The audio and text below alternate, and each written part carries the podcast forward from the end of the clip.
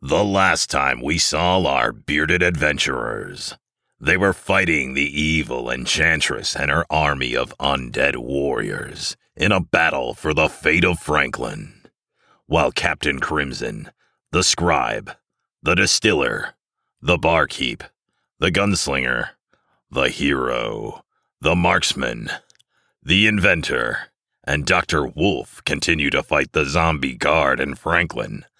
The wizard and the enchantress engaged in a trans dimensional magic duel through time and space. It is impossible to say how long the duel lasted. A thousand years passed like a second, and vice versa when traversing dimensions. One second they were fighting at the peak of a tallest mountain in an eternal winter landscape. The next, they were entangled in a free fall brawl through a rather trippy dimension, and even found themselves in close quarters combat, tearing through the writer's living room.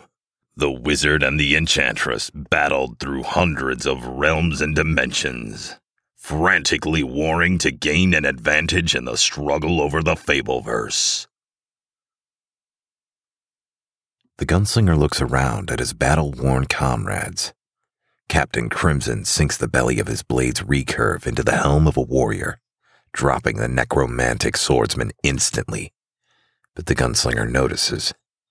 The Crimson begins to struggle to draw back his sword to meet the oncoming attack of the next guard in line. The marksman usually moves with grace, running, leaping, and sliding into his attacks. However, now the marksman fights off two or three soldiers at a time, his movements becoming more sluggish as the battle begins to take its toll. The hero's incredible swordsmanship allows him to handle a mass of incoming undead However, like the marksman, the strain from the physical exertion reveals itself from the streams of sweat pouring down from his immaculately bearded jawline. The wolf circles the inventor's downed exoskeleton, mauling ghouls that stray too close. The distiller uses his staff to try and pry the canopy of the machine open. The barkeep occasionally unleashes a savage punch trying to break the glass. Ironically, the inventor's quality handiwork makes his rescue difficult. The gunslinger flips his rifle, racking around it at the chamber in the process. His robotic eye picks out six of the most pressing adversaries rushing in to kill his friends. The gunslinger takes a deep breath and then fires off shot after shot in rapid succession, not so much as even flinching as each shot leaps out of the barrel the only movement being his hand as he works the action of his 4570 short barrel lever action. The bullets whiz past his friends, striking the charging guards, opening up fist size holes in their torsos. The bodies fall to the ground. The gunslinger flips the rifle back around onto his back, drawing his twin 45 long Colt six shooters to continue. His robotic eye locates, targets, and calculates each shot in fractions of a second sometimes causing the gunslinger to pull the trigger of one of his pistols as he's turning his head to target the next unfortunate opponent. And of course, he never misses. Despite the gunslinger's legendary accuracy and efficiency, the capacity of his weapons slow him down, causing him to reload after six shots from each weapon. The gunslinger slides for cover next to the inventor's mech, and he pushes a 45 long Colt cartridge into the cylinder of his revolver when he sees the tide of the battle turn. The horde is finally pressing in. The hero blocks blow after blow from numerous soldiers pushing forward, slowly giving ground, as he's rarely able to deliver a lethal blow in the face of this push. The marksman is able to occasionally fire a magically energized bolt or two into the undead mob pushing forward. The arrow strikes an unlikely zombie, sending tendrils of lightning whipping around hitting several other undead. Like the gunslinger, though, reloading his crossbow takes time, and his hand to hand fighting skill set is ineffective against a crowd of this size, so the marksman must fall back against the crowd pressing in around them. Captain Crimson is thoroughly exhausted, barely able to raise his heavy sword. The inventor, finally freed up from the cockpit of his exoskeleton, crawls out, bringing himself to his feet even though he's free, He suffers from several bruised and broken bones. He's barely able to walk. The wolf is pushed back by undead pikemen, using their long spears to keep him from launching forward. The heroes back in towards one another, facing the evil army shoulder to shoulder and back to back. It appears their luck has run out. Suddenly, a bright light appears just behind the encircling horde.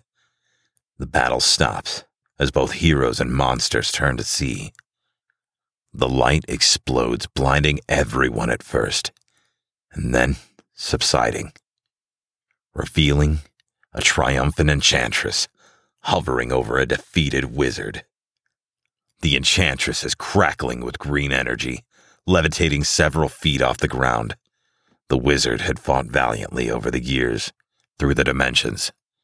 But the power of the Time Changer gem gave the enchantress too much power. He lies on the ground, exhausted. I have had enough! Screams the enchantress, raising her scepter high above her head. A bright orb forms as she draws magic energy from every universe, preparing to unleash it on the wizard. The wizard tries to conjure a magic shield. A small blue disc forms in front of him, but it appears unstable, flickering on and off. I have all the powers of the universe at my fingertips, and you and your band of curs have refused to yield. I will burn you off the face of the earth. Continues the enchantress, enraged at the perceived insolence of the heroes. The winds begin to pick up, swirling around the orb. Like casting the spell required the breath of the world. The heroes feel it, like the air being pulled from their lungs.